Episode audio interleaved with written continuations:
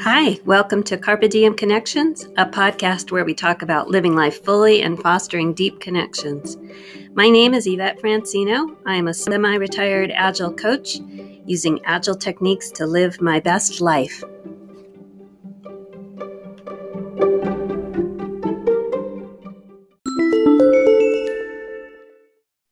To Carpe Diem Connections. June is Alzheimer's and Brain Health Awareness Month, and I am very excited to introduce my guest, Baroness Susan Greenfield. Dr. Greenfield is a highly decorated research scientist, author, speaker, and entrepreneur. Her work in psychology is aimed to uncover some of the most elusive questions about the brain, such as what is consciousness? She is also co founder and CEO of the biotech company NeuroBio that is developing innovative treatment for Alzheimer's disease. I heard her speak in March of this year at the Douglas Adams Memorial Lecture and was fascinated by her presentation on creativity and brain plasticity. In a Carpe Diem kind of moment, I sent an email to ask if she would be on my podcast, and she graciously agreed. Welcome, Baroness Susan Greenfield. Oh, so call me honored. Susan, please. It's a pleasure, Yvette. Thank you for inviting me. I am wanting to talk about two topics today brain plasticity and also the future of Alzheimer's. Indeed. So yeah. let's start with brain plasticity. Can you tell our listeners a little bit about what that is, the the the easy, the layman's version of sure. brain plasticity, yeah. Yeah. and why it's important for our brain health? Okay, so let me start by saying um, what it's not is that the brain is made of plastic, of course. People often confuse this. It comes from the Greek plastikos to be molded, um, capturing the very essence of um, what uh, the, the material derives from, which is changeable, and the fact that you can leave impressions on something, you can mold it. And in our case, in the human case, our brains are molded very much by the environment. So we occupy more ecological niches than any other species on the planet, not because we run fast or see well and we're not strong, but what we do is that we adapt to the environment superlatively. Other animals will do it to greater or lesser extents, depending on how sophisticated they are and the evolutionary frame of things. But we do it very, very well, um, which is why we flourished so much. And what it means is that although, of course, genes play an important part in uh, our abilities and who we are and so forth, actually, even if you're a clone, an identical twin, you are still a unique individual because you have unique experiences. Whereas to be brutal, you can't say the same about a goldfish, can you? Let's let's be honest. They don't have great personalities or great individuality, and the more individual experience you have, or your uh, place on the uh, evolutionary scheme of things allows you to have, um, the more you have the potential for being a real individual. Yeah. So it's new experiences that build this plasticity. It sounds like. Yeah. Is that right? Yeah. So and- what happens? Um, is even compared to chimps, our nearest relative, the growth of the human brain after birth is astonishing.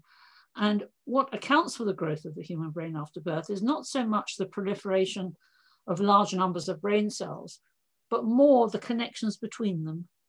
Yeah. So why that is important is that it's the connections that enable you to relate one thing to another, to understand something. So a very simple example I like to think of is um, imagine you showed a wedding ring to a small child or an infant, they might be interested in it because it's gold and shiny. They might try and put it in their mouth, they might roll it. But that object, it won't mean anything to the infant, it wouldn't mean anything. It's only gradually, because they're humans and they're good at learning, they learn something goes on fingers, and then they learn a gold shiny one only goes on a certain finger, and then they learn that it only goes on a certain at a certain time in life when you're when you're married.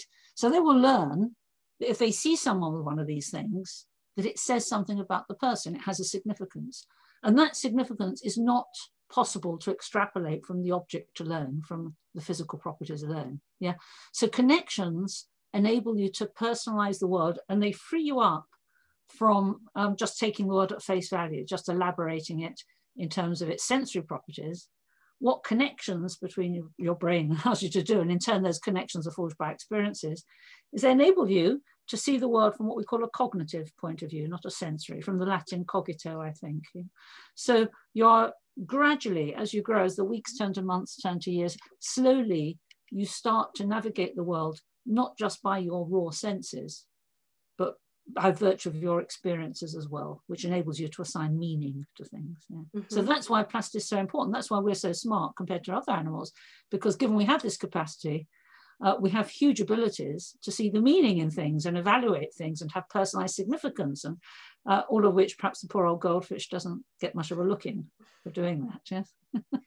And so, it, would it be beneficial then also in relation to people, meeting multiple different people with different perspectives would also help our brain plasticity? Is that in, true? Indeed. Uh, the more experience you have, the more you have wisdom, of course, which is why older people are, are given wisdom. And I think, I, I, can't quote him directly, but Einstein said something like that uh, all knowledge comes from experience you can only have knowledge if you have experience, meaning you have to experience. So, so information is not knowledge. So you can get information like a computer can have, like a small child can have a lot of information, i.e. you can give the right output to the right input. That is not the same as understanding. It's not the same as understanding something. And that can only come by having a frame of reference, something you relate it to. And of course, the older you get, the more experience you have, the more points of reference you have. So therefore, the deeper um, you can have a meaning to something, the more something, the more you can appreciate something. Well, I've been curious too. I've heard that it's not a matter of repeti- re- repetition, it's a matter of sort of challenging your brain, going beyond and learning something new. And I'm a big proponent of kind of trying to step out of my comfort zone. And I, have mm-hmm. heard that that's good for the brain but it also mm-hmm. causes stress and which is bad for the brain so how do you reconcile these okay well there's stress and so let, let's, let's unpack that a little bit because it's a um, certainly one can have lots of experience i can't remember what was it called it was called um, there was a program in the 50s or 60s where they actually bombarded children with loads and loads of facts I can't remember what it was called now. Um, mm. But it, it didn't really work. So the children could stand on one leg and play the violin while reciting Shakespeare. And have the, but it, it didn't make them Nobel Prize winners or anything like that. You know, so yeah, a hot housing. That's what it's called, hot housing. Oh. So it depends what you mean by new experiences. Just having a load of facts thrown at you, no. I think, and this is really important, and it's not so much having many experiences, but having the time to digest the experiences and to think about them and for them to be therefore taken into your frame of reference. If you do that, it enriches your understanding of the world and is very fulfilling. You would say good for the brain. If it comes fast and furious, and you don't have the time to put things into a framework or to relate one thing to another, of course it would be stressful. Let's take a very crude example, that riding on a roller coaster. You call them roller coasters in the States? You know, mm-hmm. switchback. Yeah, yeah, roller coaster. Yeah. So you're having an experience there and it's coming fast and furious, but you're not having time to incorporate it into your frame of reference, to think about it. You're just being bombarded and you're, because you're frightened and it's bordering on that. So I don't really think that new experiences per se are what you need, but you want, yes, of course, opportunities to have the chance to have new elements into your existing framework, your existing way of seeing the world. Yeah, so in moderation, but in and of itself, a new experience, as ha- happened with the hot housing, I don't think is going to be a huge benefit. Yeah, so it sounds like you have to intentionally learn from that experience. Indeed, indeed, I, totally, I believe that. And, and my fear with kids nowadays, for example, because everything comes fast and furious via a screen, they're not having the time to just digest and just to look at, you know how when you read a book, which is different from working, as you put the book down and you stare at the wall and you think, now hang on a minute, if that is that and that is that, or if it's a novel, now why did they do that? Was that in character for them to do that? That's a surprise. And you have chance to go at your own pace and you are driving it because you'll then go back to, whereas I fear that when you're online or with computers, it really does set the agenda and set the pace and you're playing catch up all the time and you're not really having the time to get together your own frame of reference. Yeah, taking that reflection time to. Really That's right. That's right. Yeah. So, well, let's switch gears a little bit now and talk about Alzheimer's. So I do yeah. want to tell you that I am next week interviewing somebody who has been diagnosed with, I think it's mild cognitive impairment, impairment yeah. and that his doctor, he's he was 54 when he got his diagnosis, and his doctor gave him some grim statistics and said, if you have a bucket list, it's time to start oh. executing. And so uh, within two hours of that, he signed up for the Kona Ironman in Hawaii that had been oh, on his bucket list. And yeah. we um, and uh, you know that's all my motto carpe diem you sure. know don't wait till you're no, no. you're too old to to to do to live out your dreams so he he signed up for uh, an ironman he's one of the top fundraisers for alzheimer's um, and i asked him if there was anything that he would like me to ask you mm-hmm. about alzheimer's what he wanted to ask first was about an extreme lifestyle. I mean, when doing training for an Ironman, it means yeah. okay. yeah. Um, okay. really optimizing your diet, your exercise, your sure. sleep, and your ba- brain engagement. He's he's doing it all. Yeah. It it is is it likely will he be able to stop the the Alzheimer's prognosis through this okay. type of a lifestyle? Sure. Okay. So first, I'm not a clinician, and I certainly can't comment on his individual case, even if I were. But what I can say is he's doing exactly the right thing by strenuous physical exercise, because we do know that physical exercise has so many benefits. Not least, it does enhance cognitive impairment. You, you, you not you can enhance cognitive effect. You can see in older adults, there's studies of those that don't do much exercise and those that do. And those that do do the exercise are much better at cognitive tasks than those that don't. We know that running, for example, enhances what's called neurogenesis. That's to say, even when you're an adult, the birth of new brain cells, new neurons. Yeah, and that's the good news that he's doing exactly the right thing by taking a lot of physical exercise. Also, I don't know, of course, know what weight he is or what size, but we all know the benefits of exercise for the waistline. So that's and the heart and your body generally. So it's a win-win. Um, the bad news is at the moment, nothing is known. I can come on to what I think could be done, but nothing is known at the moment. Nothing is available at the moment that will reverse Alzheimer's or actually stop it. Right? Now, that's the bad news.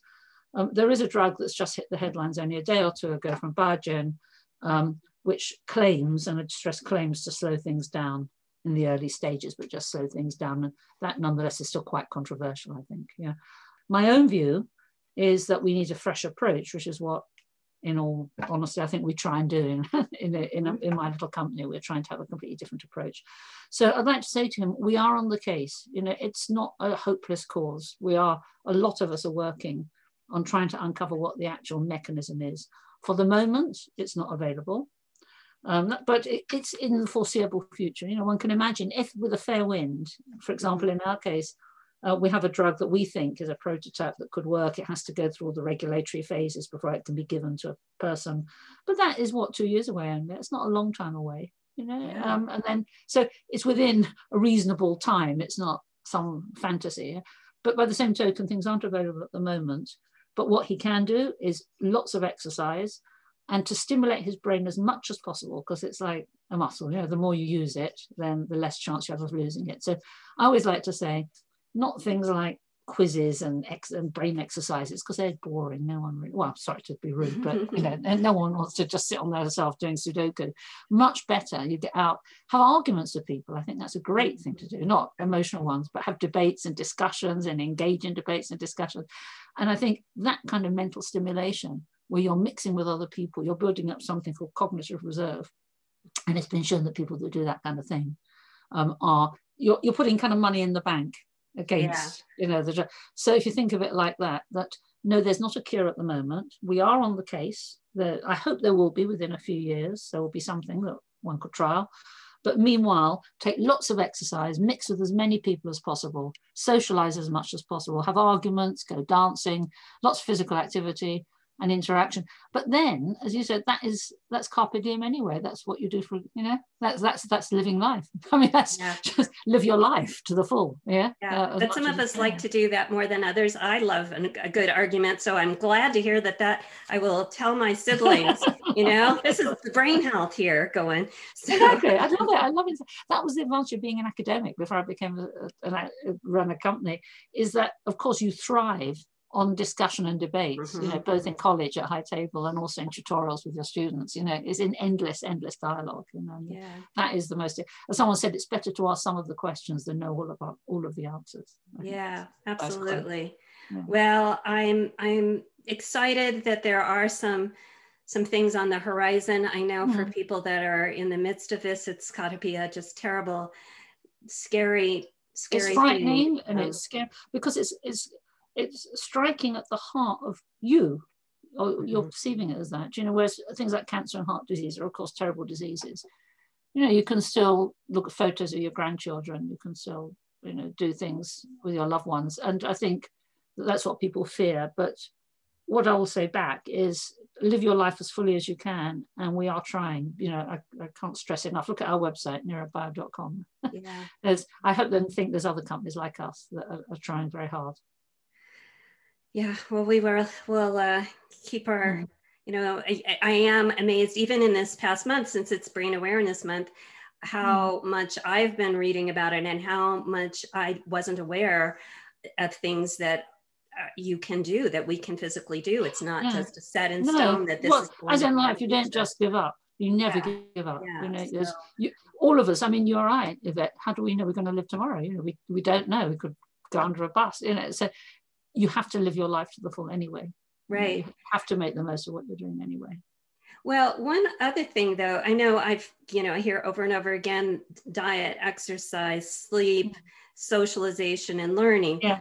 What about attitude? Uh, I have heard in many different situations, including mm-hmm. aging, that those people that are optimistic about aging are going to age better than those that are afraid sure. of it. Yeah. Um, well, one of the one of the best things that you can do is laugh. There's, there's some rather strange sounding things which sound a bit artificial, laughing classes or something. Which yeah, I know. What's the point of the exercise? I can think of nothing. Well, anyway, not don't want to knock it, but I'd much rather go down the pub with my friends and have a laugh, you know. But we know that laughter, and uh, there's a very old quote from several hundred years ago saying, a comedian or a joker, you know, has more benefit, someone that makes you laugh, more benefit than a load of physicians with their asses and their things. So, you know, certainly laughing and being happy it releases endorphins, mm-hmm. yeah, slows your heart rate, exercises your lungs if you're laughing. We all know you have a good. I remember how it's like when you're, you're laughing so much you cry and your face mm-hmm. hurts. Mm-hmm. Yeah, just that has to be beneficial. So it's a question of finding scenarios where you can put yourself in that situation. Certainly, I think from what I gather from my mum in the Second World War, that's what kept them all going. Mm. You know, in London, she was in London in the Blitz and, and had to sleep in, you know, night after night in the subway and you know, get up and you didn't know if your house was standing. But they got by by just all being together and laughing and making the most of things and just carrying on. Yeah. So another key, it seems like, to brain health is yeah. having positivity and and humor in your life and oh completely. So that kind well, of the other way stress is a very negative thing. Stress right. is that's why i was curious about challenging yourself causing stress and whether that would outweigh well there's the types of stress. There's, there's uh, the stress of being really chronically worried about something mm-hmm. you're agitated yeah. and there's healthy stress and that's which is part of the challenge of life like just doing pushing yourself a little bit you know um, people like margaret thatcher and winston churchill had very stressful positions but they thrived on it they seem yeah. to so, so yes it's not altogether a bad and again it brings rewards and moreover for children i think it's very important that we equip kids to be resilient Mm-hmm. because sooner or later they're going to have these kind of scenarios, you know, and if they're little snowflakes, which is a term used in the UK, I don't know if it's the same there, that can't cope with anything that's going wrong in life, then it's pretty bad. So you have to help people yeah. Come to terms. We're all going to have physical and professional and emotional and financial challenges in our lives, you know, and we just have to learn how to make the best of them, how to cope. Yeah, and as we were talking about before, that's part of what experience gives us when we totally, encounter totally. hardship. Yeah. How do we overcome our challenges? We exactly. Yeah. Yeah, so exactly. This also kind of leads me to a question I have around Alzheimer's and the knowledge by, you know, with 23andMe, you can determine whether or not sure. you have a, a, gene that makes you mm. more susceptible perhaps to Alzheimer's. Mm.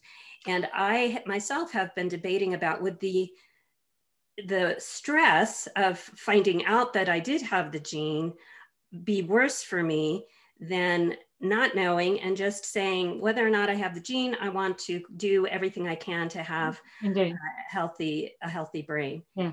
Okay, so let, let's think about that because there are certain conditions. For example, there's one called Huntington's chorea, which is another neurological disorder, uh, which presents with the person with wild involuntary flinging of their limbs in a kind of grotesque form of dancing, hence the name chorea, because it comes from the Greek to dance.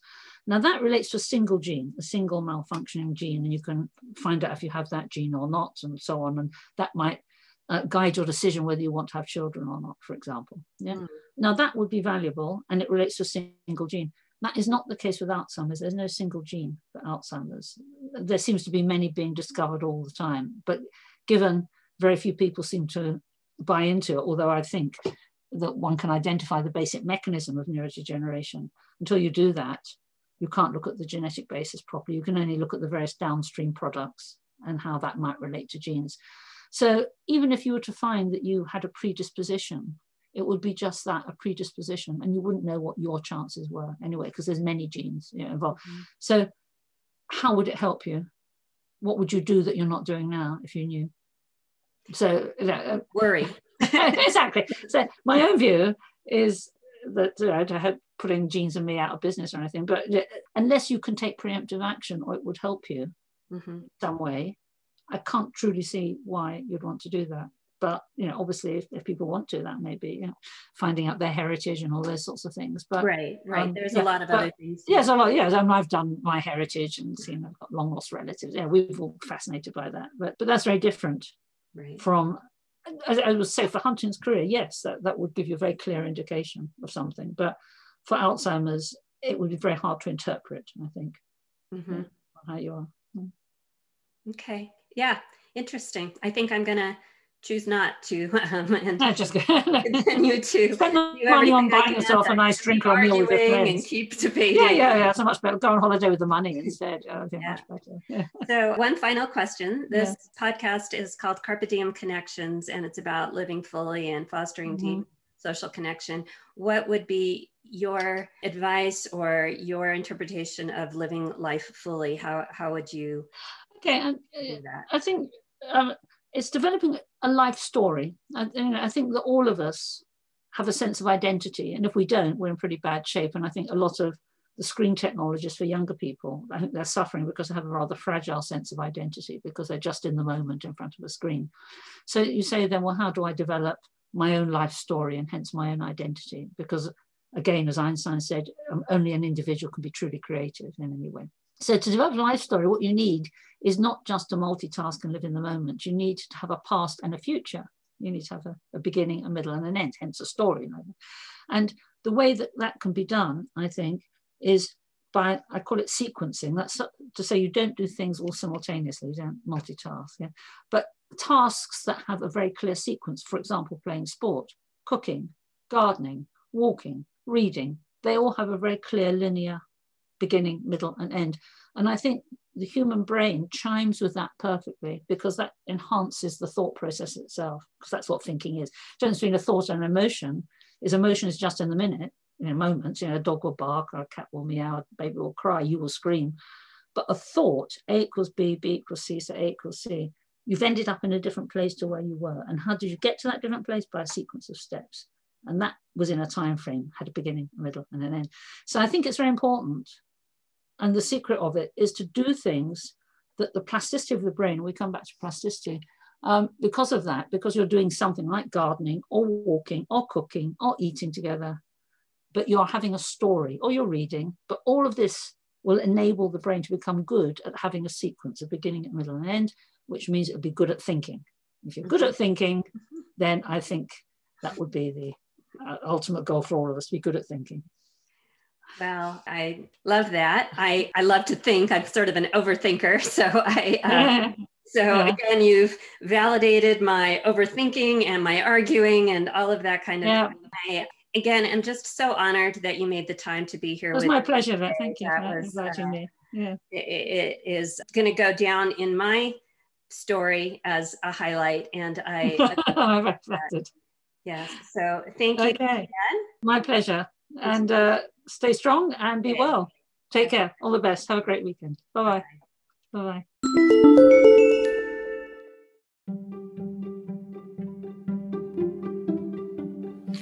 If you like this podcast, please leave a review, subscribe, and join us on Facebook on the Carpe Diem Connection group page. You can also find my website at carpediemday.com, where there are more resources and links that will help you live your best life. Carpe Diem!